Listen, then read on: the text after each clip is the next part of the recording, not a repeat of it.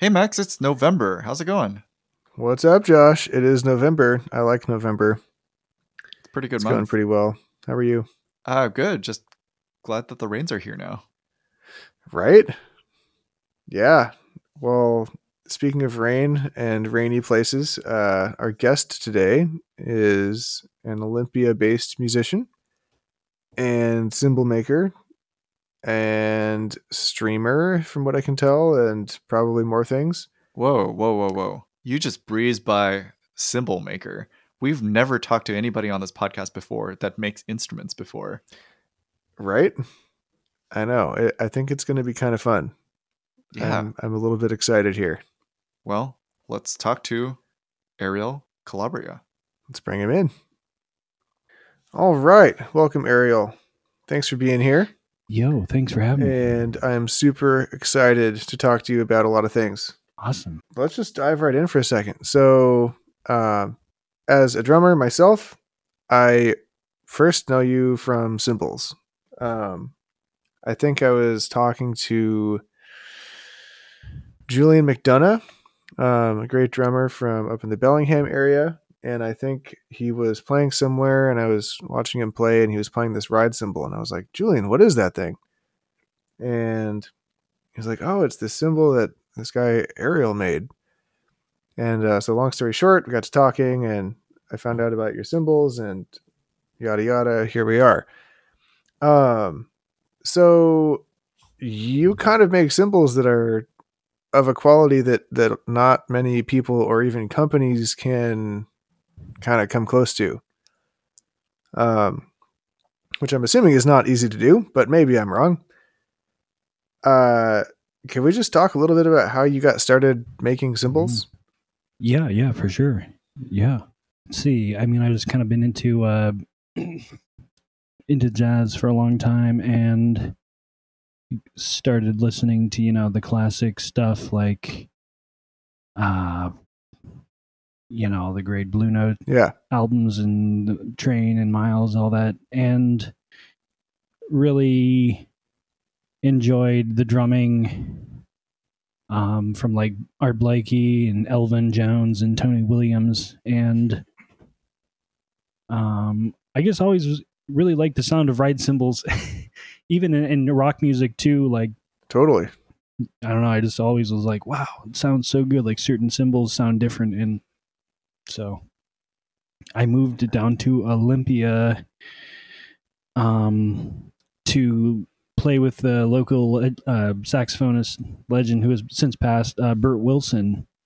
Hmm. And I, you know, there's a drummers would come down. I was, I mean, I'm mostly a guitar player. And so I would talk about it and um, ended up getting involved in a website. It's called cymbalholic.com. I and uh, I don't know if it, I think it's still around. I don't know if it's up and running anymore. It might be like just archived, but there were some makers on there, and I kind of I don't know learned about the process a little bit and you know asked questions, got information, and that, that was kind of the the spot uh, that I guess where I was able to know, find most mostly most about it. This is fascinating. Wow. Okay. Well, so what, you know, what actually goes into making a cymbal? Like, I think most people think of cymbals as just metal discs, but it's far more than that.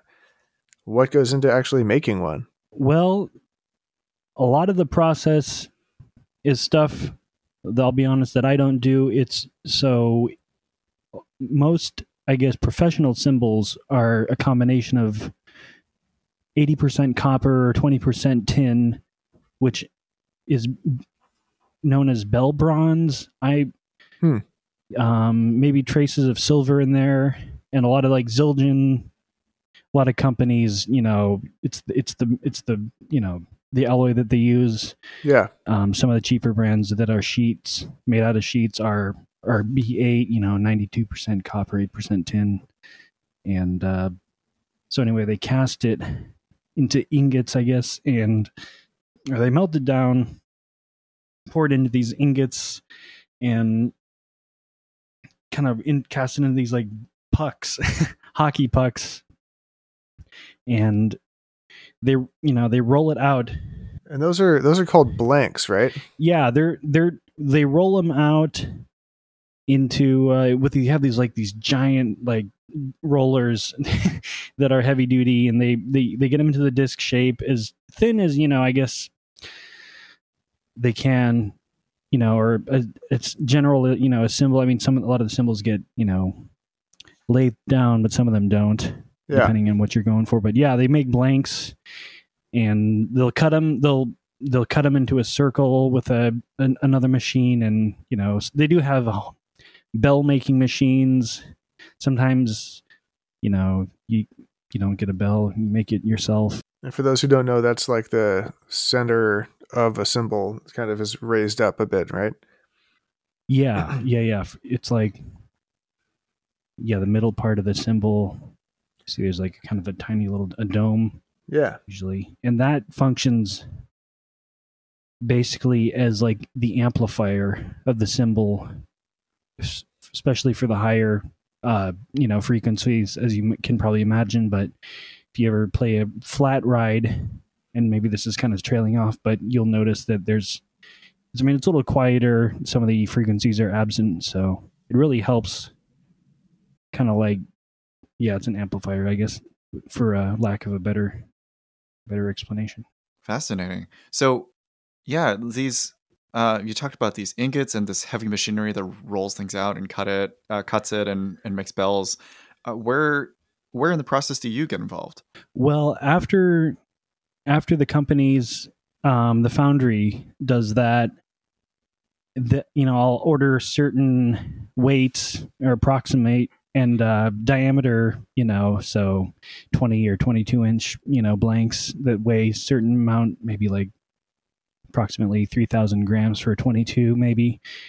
I will take those, and I have a, a sort of a, a a uh, how should I say it? Like a a setting where I put the the anvil onto it and and uh, mounted, and basically I'll hammer a pattern as evenly as possible across the whole cymbal until it gets its shape. So most of what I'm doing is just hammering at the beginning, and I will lathe it afterwards. But Wow.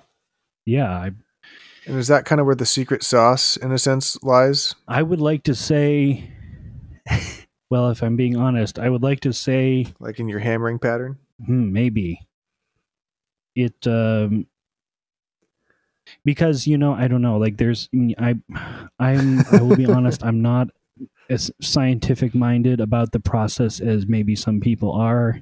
I do it more from like an artistic standpoint. And so I'm using mostly my ears and maybe like feel and making sure it's everything's flat and you know my eyes Totally. of course.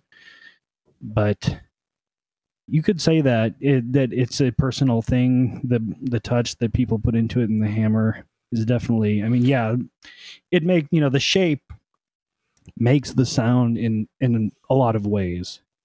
Definitely. Yeah. So you seem to do a great job at this based on what I've heard, literally. Um, how long does it take to maybe get like one cymbal uh, made from a blank to like a fully Wow. hammered and lathed cymbal? Um, it's a good question. It uh, you know, it depends. I first of all, I would say I'll try to do the best job I can. Sometimes it doesn't always come out great. Just like anything probably. And I don't want to claim to be I don't want to claim to be a master or or that I actually know what I'm doing because because I I might know what I'm doing sometimes. but a lot of it is feel you know, like how long does it take for you to like finish like say one ride cymbal, for example? It can be you know i can finish it in a day depending on what happens. I might need to let it sit for a day or two or maybe even a week. If i do you know if i hammer it a lot don't want to overdo it. And even then depends Hmm. can maybe take two weeks even more. Sometimes i'll just even forget about it for a while just because it's like it can be you know mentally like just like taxing It's like annoying sometimes, but Wow. there's that. Well, cool. Um, just continuing with the whole cymbal thing here. Um, I've noticed that you've also modified some cymbals.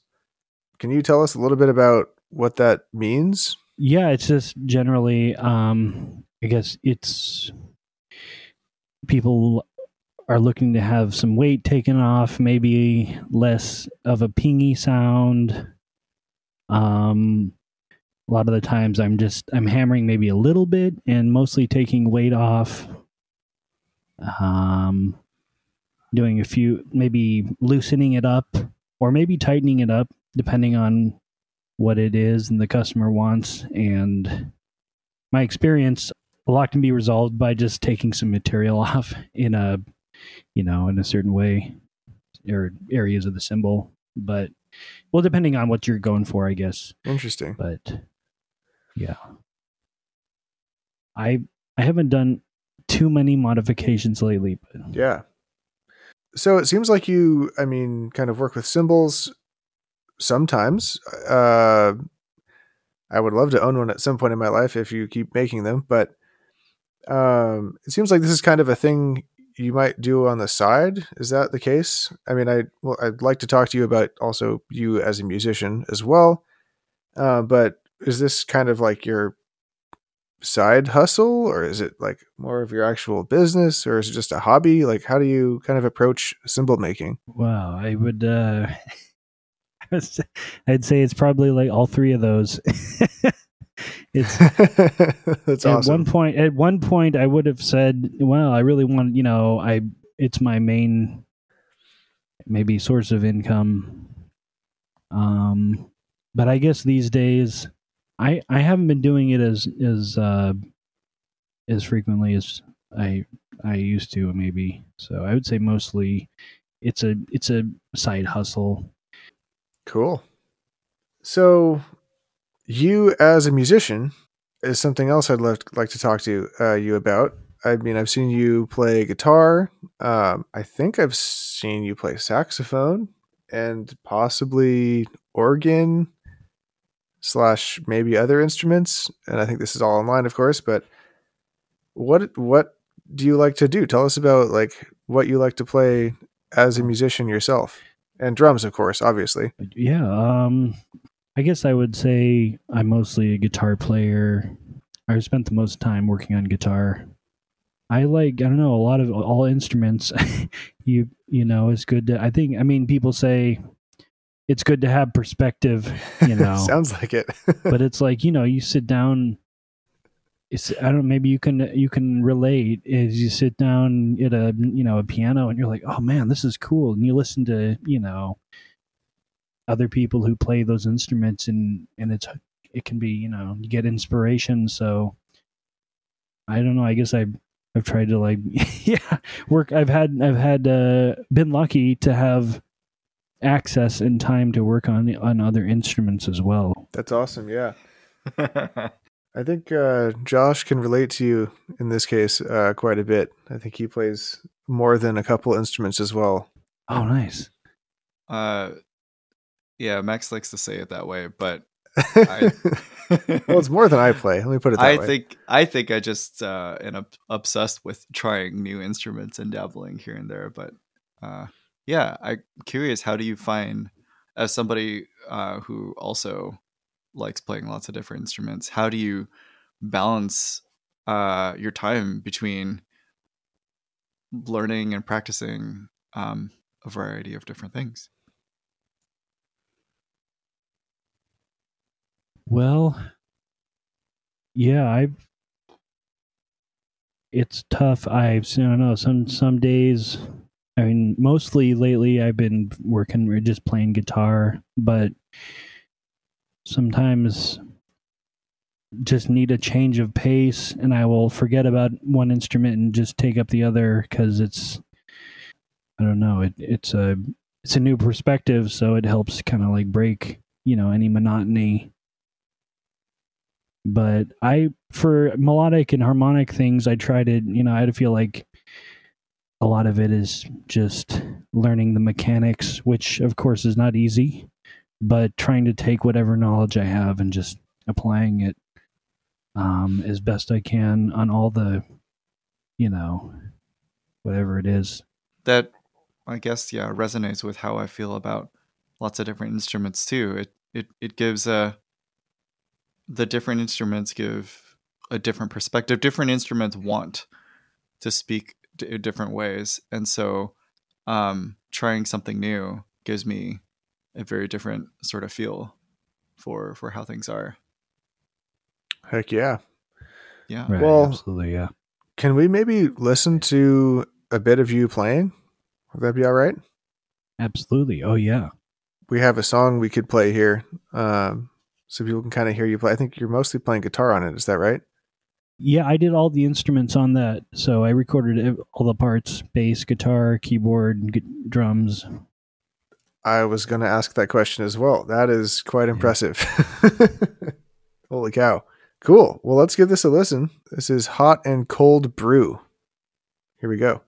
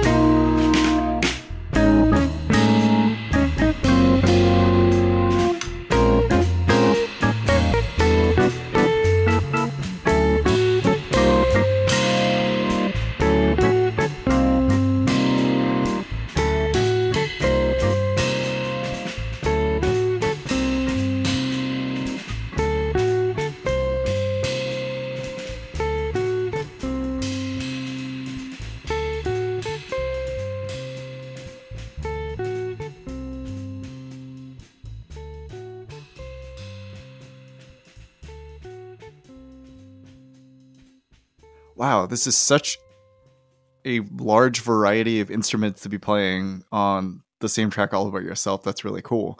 How did you go about this? Um, like which which instruments did you start with, and uh, what order of instruments did you decide to layer uh, for for this piece?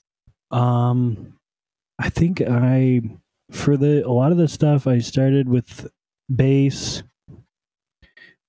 and a click track. Oh, Mm, that makes sense. dreaded click track. No, It's- I pretty much had to do that, but and and then I would uh I would add drums to that, and I it was mostly by luck that you know it just kind of came together. You layer the things on, and I wasn't sure what to expect, and it was really fun because just I don't know the things that kind of came to mind and the ideas I didn't have. I had some uh, ideas written out, but a lot of the material from that one session just kind of came when I don't know. It, it was it was a cool cool uh, process. I'm curious, like what exactly the order was. Yeah, I mostly started with bass. I would add drums and then I think keys, maybe organ. I have a I don't know. I, I felt like I did a few piano things, but I think organ, and then I would add the guitar part after that, and Very just cool. kind of like is like you're playing along with the rhythm section track. So yeah, Man. Cool. So just switching gears a little bit, um, I was hoping to also talk about streaming because given the whole COVID thing, I mean, a lot of people started kind of doing more streaming stuff online um, when that kind of hit. It looks like you have quite a bit of a following as a streamer. And I guess typically when I think of people who do a lot of streaming, it's like gamers or whatever.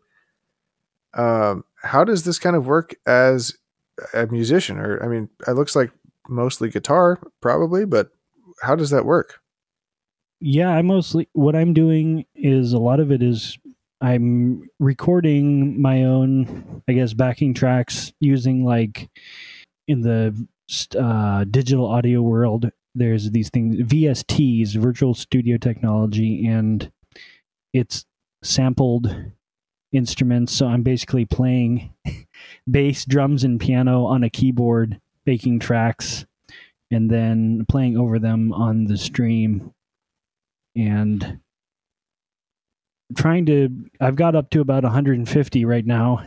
so, and Wow. so it's, uh, and it was, you know, I, I never planned it out as kind of like I, I learned how to do it over the course of COVID, as as you know, you were mentioning, a lot of people have been doing probably, and so that's kind of the what's been happening lately, and, and it's been fun. Do you ever fun, switch so. instruments like on the stream? I mean, I've I've seen a little tiny bit of, of you doing guitar, but do you ever play other instruments on it as well? Yeah, I I have a I play some keyboard. I I have a keyboard I have a keyboard camera. Try to switch it up for sure. I I have pulled out the saxophone. I it's tough. Saxophone is tough. It's like I don't keep it up enough to be like competent. I feel like, but I love playing it. But man, yeah. So I try to mix it up with keyboard for sure. That's awesome. Well, I certainly can't play the saxophone. So that's impressive. cool. It's okay, man. There's there's millions of saxophone players out there. That's very true. That's very true. So do you see this as being um like more of a way for musicians to kind of support themselves going forward into the future? Or do you think this is kind of like a COVID inspired um period of streaming? Oh man, that's a good question. I don't know. I can kind of see people doing it more. I would think. I think both. I think COVID was definitely kicked it off, but I've noticed there are certainly some people, myself included, who have maybe stuck more to it than real live gigs, and so Yeah. but I, yeah, I, I think it's I don't know. It has potential and it's building up there. It's cool. I know you and, and I know one other friend of mine, uh, Patrick Bartley, does a lot of streaming. Um, and I think he does pretty well doing it. I think he actually games and also plays the saxophone sometimes to the soundtrack of the games that he's playing. So like he'll play the game for a while and then he'll have like transcribed the Whoa. whole Oh, like nice. soundtrack of everything and then just be like, okay, I'm done with this. Now I'm just gonna like play along with it. That's amazing. it's like, whoa. I don't know. Nice. People like it, so Dang, cool. that's cool. Um, I don't think we've interviewed anybody who's part of the Olympia jazz scene up until this point on this podcast. Yeah, I think. However, I also just found out that Josh, Oh. the co-host here, used to live in Olympia, which I, I did, did. not know until yesterday. So now we've got two people Oh, who really? have spent time Oh, nice. as musicians in Olympia. Um, can you tell us kind of what the scene is like? I mean, do you play out much? Uh, are there, you know, any resources people can look into if they want to see some music in Olympia or what's going on in Olympia? Yeah, um there's a there's a pretty good group of folks here kind of semi organ I guess an organization called Olympia Jazz Central. I think you can find them on Facebook. Hmm. And there might be meetup um things happening. But yeah, there there's a there's a pretty good organization of people who who have, you know, kept the music going for a while you and you know maybe up until covid which kind of probably put a stop to it unfortunately the the one place that was open and supporting live music had to close but Was that Rhythm and Rye?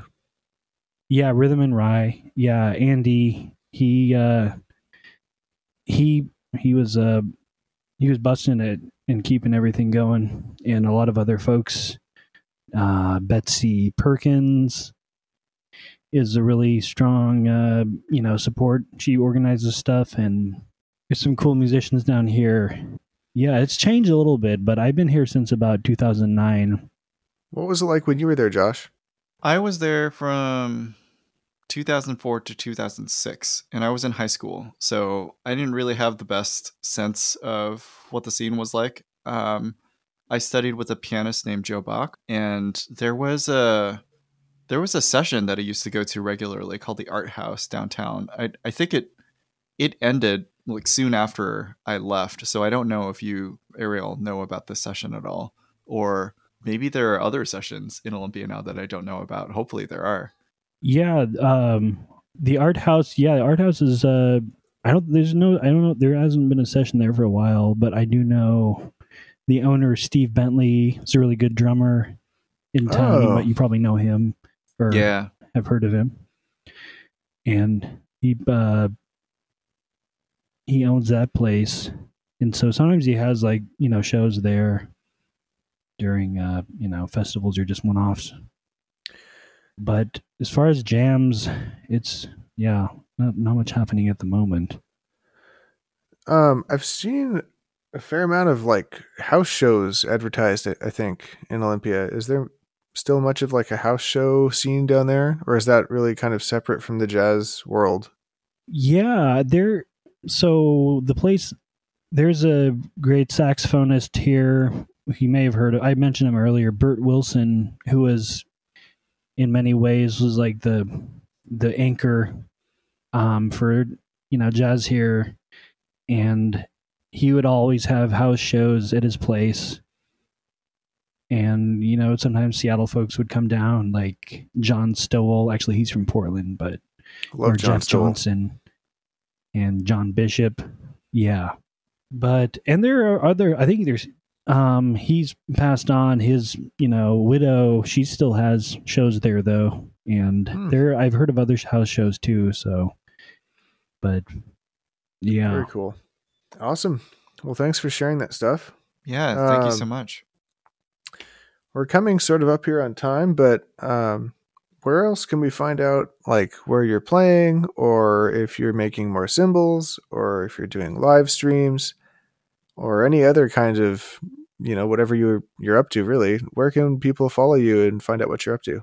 Yeah, I I live stream on Twitch. Let's see, my my handle is um Arca Jazz, A R C A Jazz, and I'm usually I'm usually on there about every day, just kind of Awesome. know, having fun and making dad jokes.